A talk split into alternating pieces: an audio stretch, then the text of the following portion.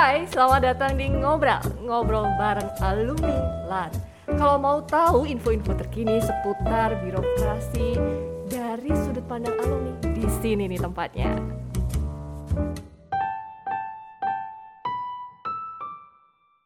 Pak Bambang, apa kabar hari ini? Sehat Bapak? Alhamdulillah baik dan sehat Hmm. Mbak Niken. Bapak Dr. Insinyur Bambang Hendroyono MM, betul ya Bapak? Siap, betul Iya, sekali. beliau adalah Sekretaris Jenderal Kementerian LH dan Kehutanan, Ya. sekaligus sebagai Ketua Umum IKAPIMNAS. Yes. Wah, suatu kebanggaan banget buat kita eh, bisa kehadiran beliau, Ketua Umum IKAPIMNAS berhasil eh, bersedia datang di acara kita ngobrol, ngobrol bareng alumni. Hari ini kita akan ngobrol yang santai-santai aja dengan Pak Bambang. Sedikit mengenang masa lalu ketika beliau eh, mengikuti Diklat PIM waktu itu mohon maaf ya Diklat Bang. PIM Tingkat tingkat satu. Sekitar Diklat kepemimpinan tingkat satu tahun 2000. tahun 2015 bulan Maret sampai dengan Oktober. Iya. Lima setengah bulan. Kalau kita ngomong tentang diklat PIM nih Pak, kan nggak bisa lepas dari yang disebut dengan proyek perubahan Iya. ya yang menghadirkan sebuah inovasi. Iya. Boleh diceritakan nggak Pak sedikit eh, kira-kira apa sih yang melatar belakangi eh, menginspirasi Bapak? Kenapa memilih topik itu di saat itu gitu? Dan ceritanya ini tentang apa sebenarnya untuk proyek perubahan ini? Iya. Karena saat itu eh, diklat kepemimpinan tingkat satu yang diadakan LAN itu dengan mod- modul baru ya, Hmm, dikenal dengan pemimpin perubahan. betul. Jadi di situ memang harus punya eh, proyek perubahan Mhm. Yang menjadi eh, salah satu syarat untuk kelulusan itu. Dan ketika saya hadir dalam diklat itu eh, menggembirakan sekali karena di situ ternyata seorang peserta harus siap dengan inovasi-inovasi baru Mhm. dalam melaksanakan tugas yang diembannya saat itu. Nah, saat itu saya udah jadi pejabat eselon 1 Di Kementerian LHK? ya, Oh, Bu. sebagai Direktur Jenderal Bina Usaha Kehutanan Mhm. yang sebenarnya eh, dulu kan sekolah dulu baru dipercaya. Dikduk eh Iya. duk-dik ya, Pak, ya. Duk, dikduk. Oh. nah saya ini kebetulan duk dik, Dik. gitu. Tapi karena sebagai birokrat kita tahu bahwa persyaratan untuk diberikan kepercayaan menjadi pejabat eselon 1 sekarang eh, jabatan pimpin tingkat tinggi tingkat media ya, jabatan pimpinan tingkat media itu harus mengikuti pendidikan dan pelatihan. Dan buat saya itu sesuatu banget karena dengan modulan yang saat itu menuntut kita untuk eh, bisa dapat kesempatan belajar dengan cara baru waktu itu ada sebuah eh, apa tuh memori saya waktu itu. Sederhananya gini kondisi saat ini yang kita hadapi itu seperti ini yang sekarang. Terus kita sebenarnya banyak sekali keinginan-keinginan ke depan itu akan seperti apa. Nah di sinilah terjadi gap nah Hmm, kata gap itu sampai sekarang mungkin teman-teman yang ikut diklat pasti masih Masih. dan kalau kita nggak merasakan ada gap Mhm. itu kita nggak akan mungkin punya inovasi Betul, betul, Iya Bapak, kan? betul. Contohnya waktu itu ya, ini paling cepatnya waktu itu karena saya sebagai Dirjen Bina Usaha Kehutanan yang harus menjamin bahwa eh, produksi kayu bulat yang keluar dari seorang pemegang izin konsesi sampai ke industri itu tidak boleh ada rantai birokrasi yang menjadikan ekonomi biaya tinggi. Mhm. Yang menarik waktu itu eh, saya jadi dirjen itu persis 25 tahun saya kerja. Ih, luar biasa. Nah kemudian yang menarik lagi saya jadi dirjen di situ dulunya 25 tahun yang lalu saya sebagai staff di di Direktorat Jenderal yang saya pimpin Mohon izin Bapak berarti ketika pertama kali masuk sebagai ASN langsung di Kalimantan Barat. Oh gitu, langsung di Staff. Kementerian Kehutanan Iya, ya Pak? Di Kementerian Oh, Kehutanan di unit pelaksana teknis Direktorat Jenderal Baik. waktu itu pengusahaan hutan. Nah, begitu saya dirjen di 2015 di 2012 ya. Itu eh, apa tuh? Mengingatkan saat saya kerja dulu eh, 25 tahun yang lalu ya. Kok masih seperti ini gitu loh. padahal ini kan sekarang sudah zaman teknologi. Hmm.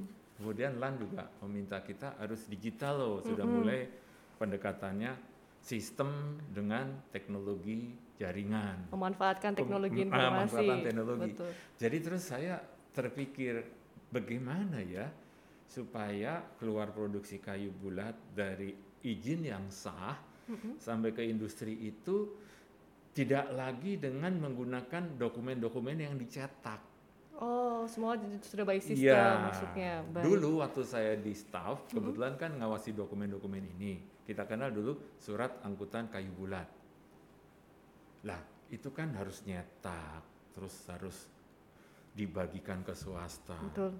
Dan akhirnya ya udah Rantainya panjang berarti yang rantainya harus dilewati. Jadi dari tebangan Iya. hutan terus belum lagi ada aspek penerimaan negara bukan pajak yang harus melekat dari sa- satu kayu bulat. Yang pohon ditebang terus dipotong-potong batang terus itu harus eh, dibayar eh, penerimaan negara bukan pajak. Dan Satu pohon itu? satu pohon itu per kubik ya. Hitungannya per Ah, kubik. ah, hitungannya per kubik. Kita punya penerimaan negara bukan pajak itu dana reboisasi sama provisi sumber daya hutan. Jadi jadi saya waktu itu terpikir betapa panjangnya rantai birokrasi dan betapa banyaknya dokumen-dokumen yang harus dicetak sampai dokumen laporan hasil produksi. Oh. Nah, jadi bisnis prosesnya pada saat itu harus kita ketemukan dulu kalau kita membangun sebuah sistem informasi. Betul, nggak bisa langsung serta merta kita bisa. bikin. Nah, yang menarik waktu itu bagaimana membuktikan adanya keinginan kita untuk ada, eh, ke depan seperti apa. Jadi dengan gambar hutan dari dari di gambar sebelah kiri itu hutan, ada penebangan pohon sampai ke industri. Terus sebelah kanannya yang kita inginkan. Ibaratnya dari hulu sampai hilir Iya, kita udah jadi, jadi jadi yang menarik ini iya. dari seorang yang bertugas eh, melakukan timber cruising ya, sekian banyak sampai ke industri itu saya munculkan orang-orangnya di gambar-gambar itu. Nah begitu dengan sistem orang-orang itu udah hilang.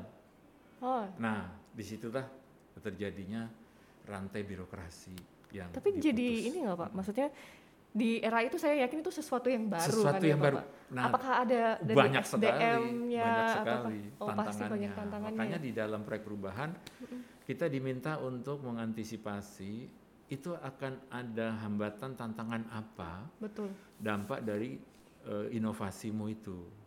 Nah, jadi gini, inovasi yang kita sudah berikan dalam kertas kerja ke depannya akan seperti ini. Terus kita akan bangun sebuah sistem yang yang menjamin tidak lagi ada hambatan birokrasi, semuanya harus cetakkan dokumen lewat sistem itu. Makanya kenal dengan sistem informasi penataan us- penata usahaan hasil hutan. Sistem informasi penataan Penataan hasil hasil hutan. hutan. Itu proyek perubahan saya.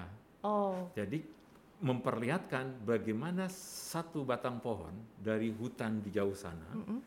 yang ditebang, terus bagaimana terus di- dipotong menjadi batang-batang, kemudian dia harus diukur, diuji, dan dia bisa keluar ke industri kalau dia bayar penerimaan negara bukan pajak.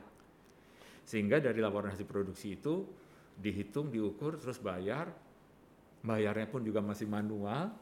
Kemudian setelah bayar bisa keluar kayu bulat itu ke industri dan tidak akan mungkin ada hambatan pemeriksaan betul. karena dia di- di- di- di- disertai dokumen angkutan kayu bulat tapi itu manual. Hmm. Nah, akhirnya bisnis proses ketemu, kita bangun rantai yang sangat pendek, semua serba digital. Mm-mm. Jadi jadi untuk membangun itu kami tes dulu di lapangan baga- bagaimana internetnya segala macam. Keluarlah eh, pendekatan eh, apa tuh quick respon. Jadi respon cepat kita taruh di bat, di, bot, di pohon itu barcode dan nanti begitu ditebang dari de- barcode itulah yang menjadi dasar untuk memantau perjalanan kayu dengan teknologi informasi. Oh, berarti kita pun sendiri sudah ada database ya Pak ya untuk eh, pohon-pohon yang bisa Bel- ditebang. sudah ada tapi manual, belum masuk ke Oh. sistem. Kan begini, semua yang akan ditebang Mm-mm. satu tahun sebelumnya harus dilakukan cruising. Oh, betul. Yang dibolehkan ditebang adalah waktu itu diameter 50 cm up.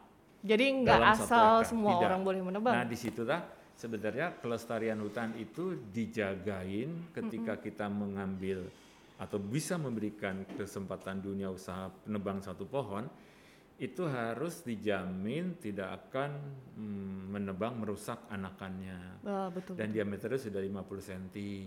Nanti tahun ke-36 dia balik lagi ke blok itu, teman-temannya itu yang diameternya baru 20 cm, karena satu tahun itu satu cm, jadi 20 cm tambah 35 kan 55. 50. Nah temennya itu baru bisa ditebang kembali 35 tahun kemudian.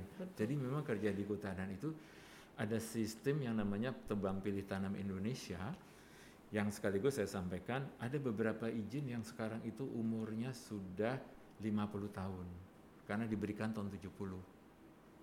Ke personnya ini. Ya, jadi dia menjaga hutannya bisa lestari, bisa menebang pohon dalam azas kelestarian, sehingga dalam satu hektar atau 100 hektar itu akan mudah menentukan pohon mana yang boleh ditebang tahun itu. Baik. Di situlah sistem kita bangun setelah di, diukur tingginya, diameternya, lokasinya di mana.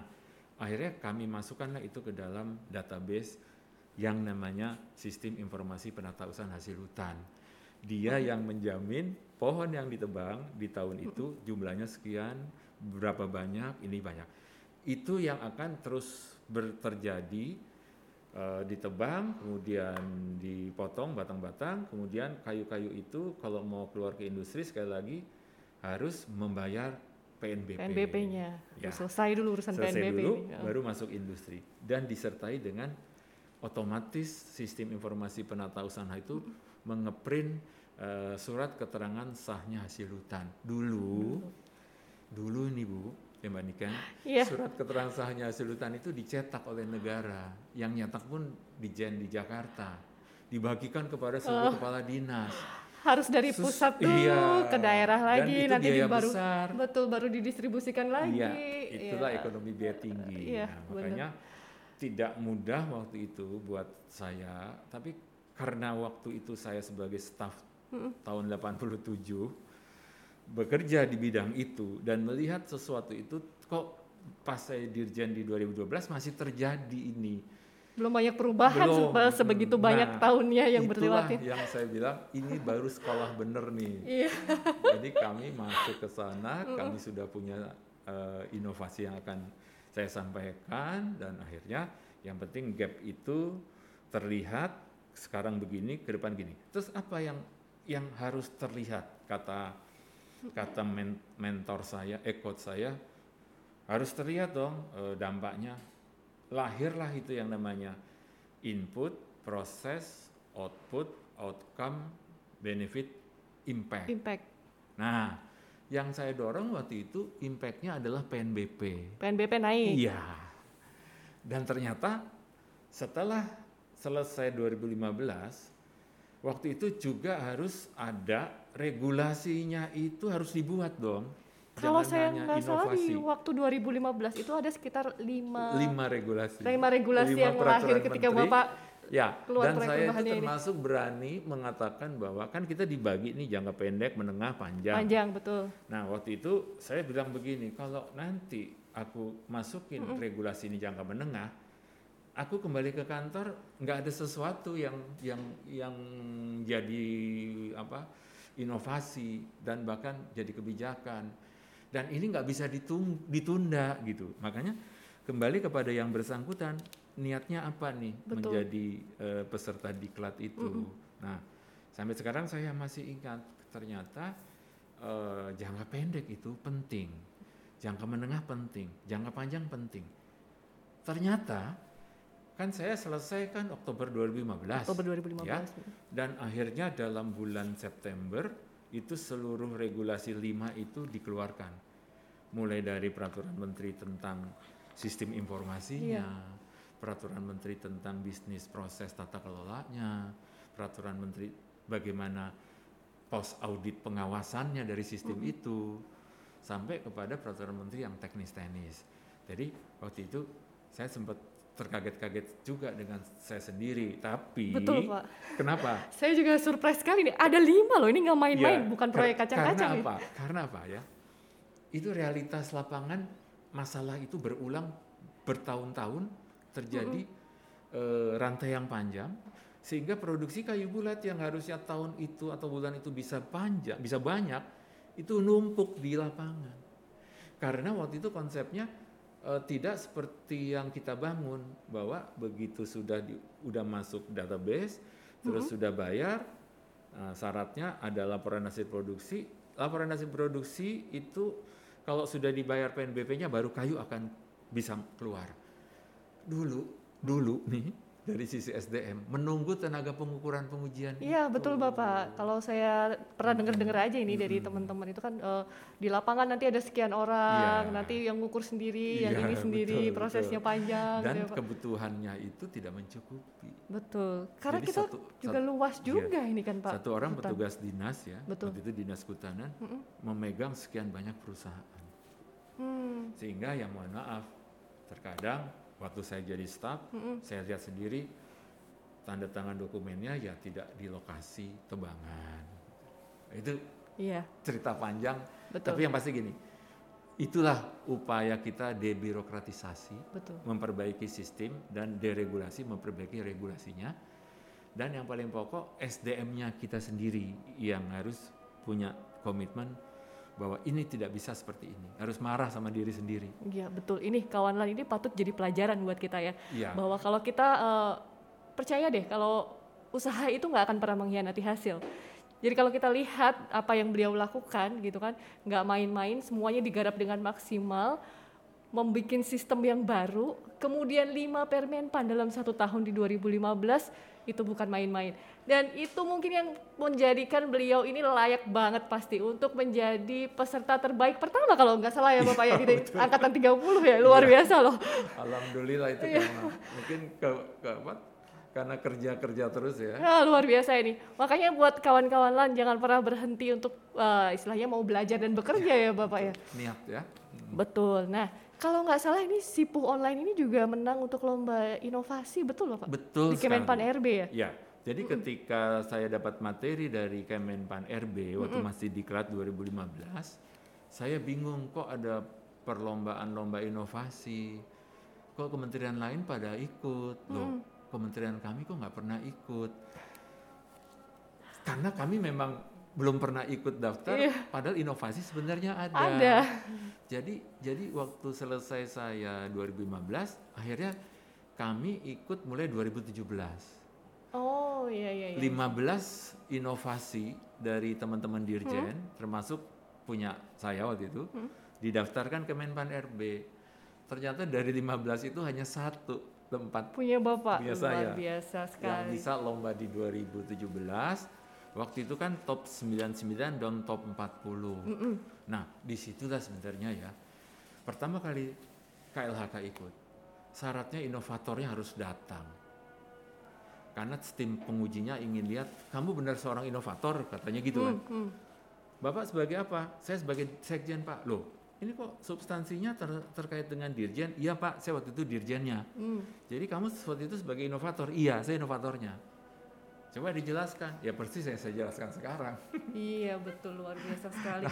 Jadi itu yang yang menjadikan LAN ini dengan dengan kepemimpinan dengan diklat yang luar biasa itu akan lahir sebenarnya dari kampus LAN ini pemimpin-pemimpin perubahan. Amin. Itu ya, penting betul, banget. penting banget ya Bapak. Sekarang kalau misalnya kita lihat kondisi sekarang ini, pandemi COVID-19, Iya, eh, kita nggak bisa lagi nih udah pakai pola-pola birokrasi lama, Nggak udah bisa, iya. udah nggak akan bisa mengejar apa ya perubahan yang ada di luaran sana Iya, ya betul betul. ya Bapak. Inovasi menjadi apa ya hal yang penting banget untuk eh, dan mau untuk kita kerjakan gitu. betul. Nah bicara regulasi, Mbak Nikan ya, dulu peraturan menteri itu payungnya PP-nya itu tidak ngatur itu secara teknis, hanya singkat saja. Nah, begitu Undang-Undang Cipta Kerja ditetapkan pemerintah, itu justru kita semuanya itu merasakan adanya debirokratisasi dan deregulasi. Jadi dalam kaitan dengan sesuatu yang sudah baik. Permen-permen kami kemarin itu akhirnya bisa kita naikkan di dalam Undang-Undang Cipta Kerja, di dalam peraturan pemerintahnya jadi masuk pasalnya. Hmm. Inilah yang menjadi eh, terobosan di jangka panjang ketika regulasi ini tidak tidak bisa hanya peraturan menteri karena dia telah memberikan kontribusi PNBP kehutanan. Jadi saya karena ikut di dalam tim Undang-Undang Cipta Kerja, lapor Ibu Menteri bahwa peraturan pemerintah tentang kehutanan yang mengatur tentang persoalan penata usaha hasil hutan dan PNBP itu uh, tidak tercantum jelas di dalam PN, PP 6 tahun 2007. Nah, akhirnya di Undang-Undang CK ini, alhamdulillah muatan permen yang telah menunjukkan hasil itu statusnya kita naikkan dalam PP. Jadi kuat sekali dan menguatkan sistem yang menjamin tidak akan lagi ada kebocoran neg, uh, penerimaan, Penerimaan negara. negara. Itu yang akhirnya kita bersyukur kemarin peraturan pemerintah bidang kehutanan itu telah memasukkan pasal tentang inovasi di permen-permen ini. Sedikit nih Pak, Ah. tadi ngobrol-ngobrol masalah Undang-Undang Cipta Kerja nih. Iya betul. Uh, ada juga beberapa kalangan yang pesimis dan menyatakan bahwa Undang-Undang Cipta Kerja ini juga bisa mengakibatkan deforestasi yang marak, pembukaan lahan nggak terkontrol dan sebagainya. Nah, Bapak ini kan yang sudah malang melintang di dunia lingkungan hidup dan kehutanan. Gimana ini Pak? Iya, kalau melihatnya hanya dari satu sisi, tidak melihat satu kesatuan yang menjadikan undang-undang ini, itu kenapa harus dilakukan revisi? Karena ternyata adanya tumpang tindih antar undang-undang ini, sehingga pengaturannya di sini boleh, di sini enggak. Ya, nah kita menemukan di dalam Undang-Undang Cipta Kerja ini bahwa instrumen lingkungan hidup Undang-Undang 32 2009 tetap menjadi prinsip yang kita gunakan tidak ada perubahan sama sekali. Soal kerusakan hutan dan sebagainya terjadi ketika penegakan hukum tidak kuat. Betul. Instrumen pengawasan tidak dikerjakan dengan baik. Dunia usahanya tidak patuh terhadap instrumen Betul itu. banget. Kemudian ketika diberikan izin mereka tidak mematuhi analisis mengenai dampak lingkungan yang harus mereka perhatikan. Sehingga Undang-Undang Cipta Kerja ini sebenarnya instrumen perizinan berusaha itu sudah berbasis resiko yang membedakan dengan perizinan yang lalu. Jadi ketika ada usaha akan dilakukan di kawasan hutan misalnya atau di luar kawasan, itu betul-betul analisis mengenai dampak lingkungannya itu di, di instrumen ini dikejar banget di lapangan. Sudah dilakukan dengan benar-benar Iya ya dan dan ya. prinsip ini tidak hilang. Betul. Orang mengatakan AMDAL jadi nggak ada lagi. Enggak. Bukan Di gitu. Undang-Undang 32 itu di pasal 22, 23 AMDAL itu tidak dirubah pasal itu. Mm-mm. Tenang dia di Undang-Undang Nomor 11 2020 sampai sekarang. Mm-mm. Yang dirubah pasal 24-nya. Sistemnya yang kita lihat harus diperbaiki. Kenapa? Jadi bukan berarti kita men- Meninggalkan- mengabaikan masalah bukan, lingkungan ya sama enggak. sekali Nah, ini enggak ya contoh Bapak? Anda. Mm, mm, mm. Anda kan lahir ke, ke, Iya. ke lingkungan ya. Iya, Ini teman-teman di KLHK kita berdiskusi kuat.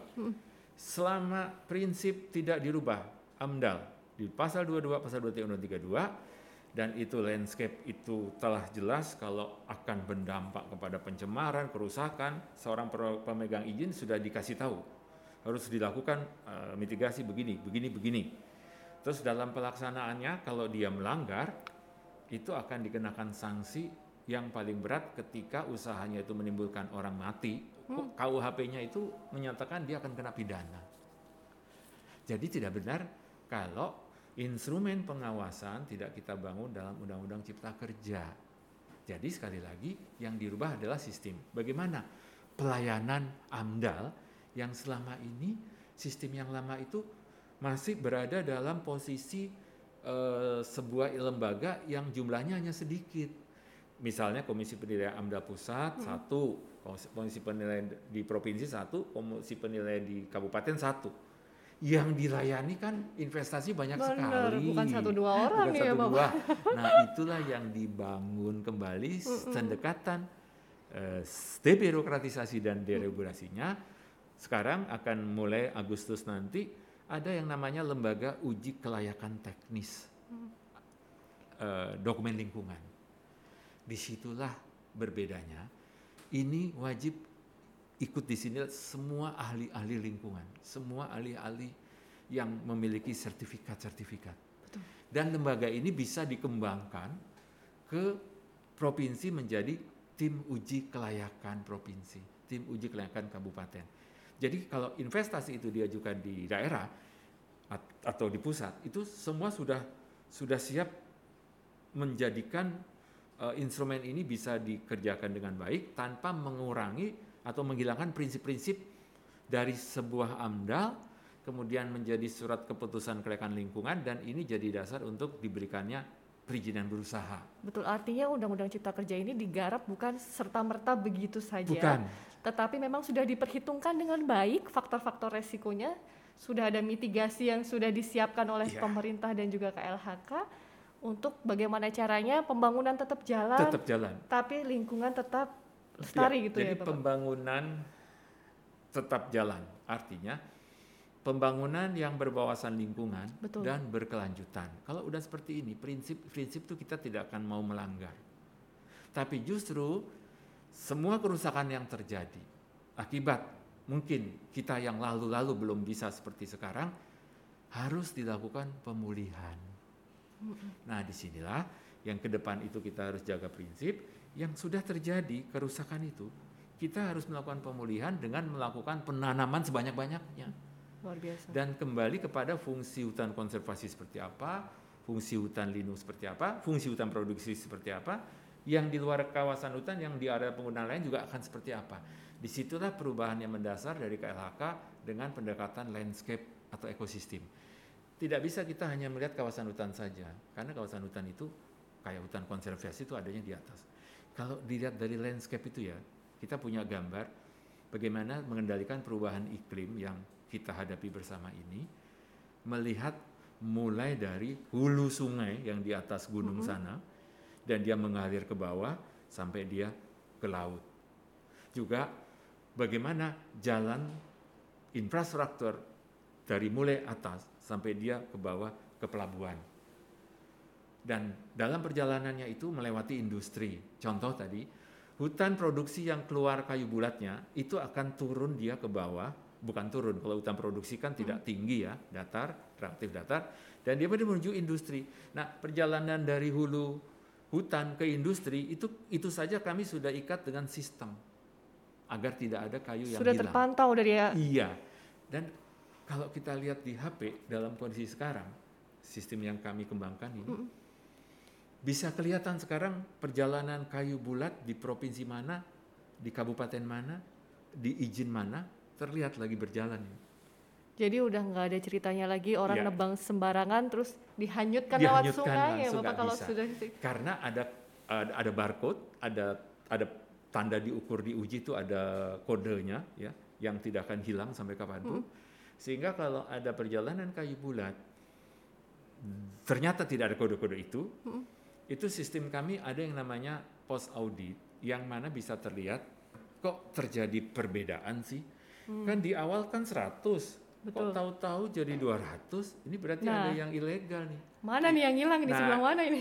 instrumen pengawasan yang kita bangun itu peraturan menteri tentang pengawasan atau posadit kami juga siapkan akan diperiksa dia dan sudah terbukti ada yang tidak mengikuti sistem ini masih ada yang bandel kayu bulatnya keluar jalur kena denda 10 kali lipat Nah, berarti nggak Jadi, bisa main-main juga main-main. ya Jadi dia dia akhirnya apa kapok kan Iya, kalau sudah betul. kapok patuh dong kepada aturan Betul, daripada antar boncos istilahnya ya Pak ya. betul Daripada rugi yang Jadi lebih-lebih. Indonesia, Mbak, Mbak eh, apa?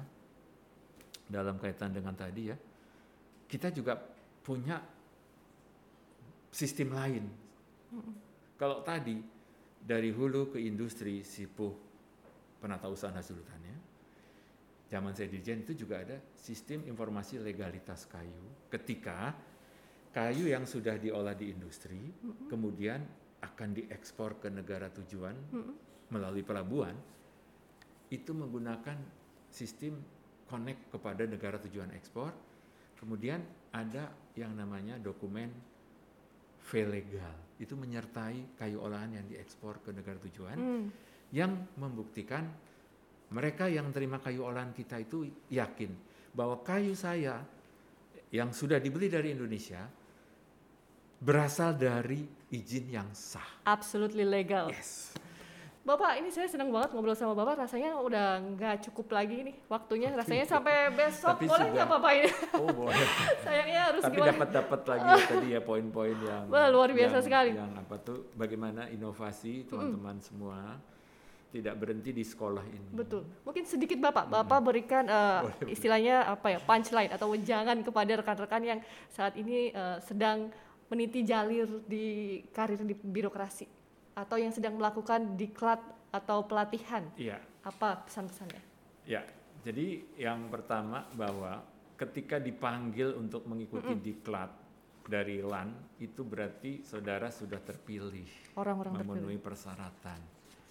Jangan ditolak dan jangan cari alasan bahwa saya sibuk ini sibuk ini. Bisa dijawab sekarang tidak 100% di kampus. Dan inilah eh, penghargaan dari LAN karena sudah melalui proses yang panjang. Khususnya eh, dalam level jabatan tingkat apa? pratama. Mm. Dan berarti berarti kementerian sudah melihat bahwa kita adalah kader pemimpin masa depan. Jadi di- diniatkan aku terpilih dan aku harus sekolah, aku cari eh, networking yang bagus, aku harus menjadi eh, pemimpin perubahan. Nah itu komitmen dulu. Banyak yang dipanggil nunda atau sibuk, padahal ini kesempatan emas kita bisa meningkatkan kemampuan manajerial, kemampuan kepemimpinannya, kemampuan networking, kemampuan menangani stakeholder. Jadi eh, Nggak akan sia-sia ya, sia-sia. Betul. Nah, kalau memang kita bekerja Mhm, ya selama ini dengan baik, mhm. pasti terasa ada hal yang mesti kita perbaiki, yang harus kita benahi. Mhm. Dan jangan lupa dalam pendekatan sistem, apalagi kita punya tugas terkait dengan semua stakeholder yang lebih banyak. Dengan mengikuti diklat ini, kesempatan kita bisa bertemu dan difasilitasi LAN untuk bersama stakeholder lain.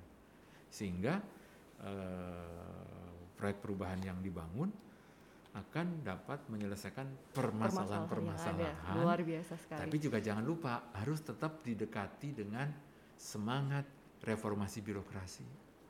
Pelayanan publik tetap harus mampu mem- me- apa, menghilang, menghilangkan birok, apa, birokrat yang berbelit itu debirokratisasi Debirokratisasi. dan me- mensimplikan, mensimplifikasikan regulasi. Jadi kalau arahan yang terhormat Bapak Presiden itu lima, lima, lima visinya jangan lupa kalau mau nulis ya. Hmm. Pertama itu SDM unggul dan berbasis digital, Mhm. ya kan? SDM unggul berbasis digital. SDM unggul catat. berbasis digital. Lalu Kemudian yang kedua infrastruktur agar konektivitasnya sambung kepada ke tingkat tapak. hmm, Iya. infrastruktur Nah yang yang terkoneksi. ketiga yang penting nih yang tadi deregulasi, simplifikasi regulasi. Jangan terlalu banyak dan akhirnya orang bingung. Yang keempat debirokratisasi. Kita menyadari harus eh, sedikit apa rampingnya itu eh, lebih tus apa miskin fungsi kaya eh miskin struktur, kaya Struktur fungsi. kaya fungsi. Nah, yang kelima transformasi ekonomi.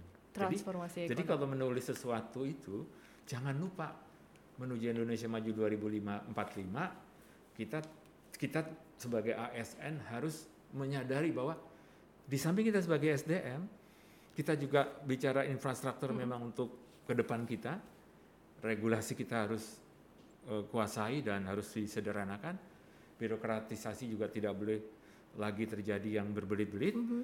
Dan transformasi ekonomi itu pasti nggak ada hambatan. Baik, luar biasa Di sekali. sekolah ini insya Allah semuanya bisa Amin. dapat. Kita semua berharap yang terbaik ya. Terima kasih Pak Iya. Bambang atas waktunya dan kesediaannya hadir di ngobrol ngobrol bareng alumni LAN. ya, Nah, kawan LAN tadi adalah eh, saya rasa pengalaman yang sangat luar biasa sekali yang banyak eh, bisa kita petik dari beliau ini ya. Dan mungkin sebagai eh, kata-kata terakhir saya, aduh di sesi ini bahwa Memanfaatkan hutan itu boleh, mengoptimalkan fungsi hutan boleh, tapi ingat jaga terus kelestarian hutan karena di situlah letak kelestarian kita sendiri.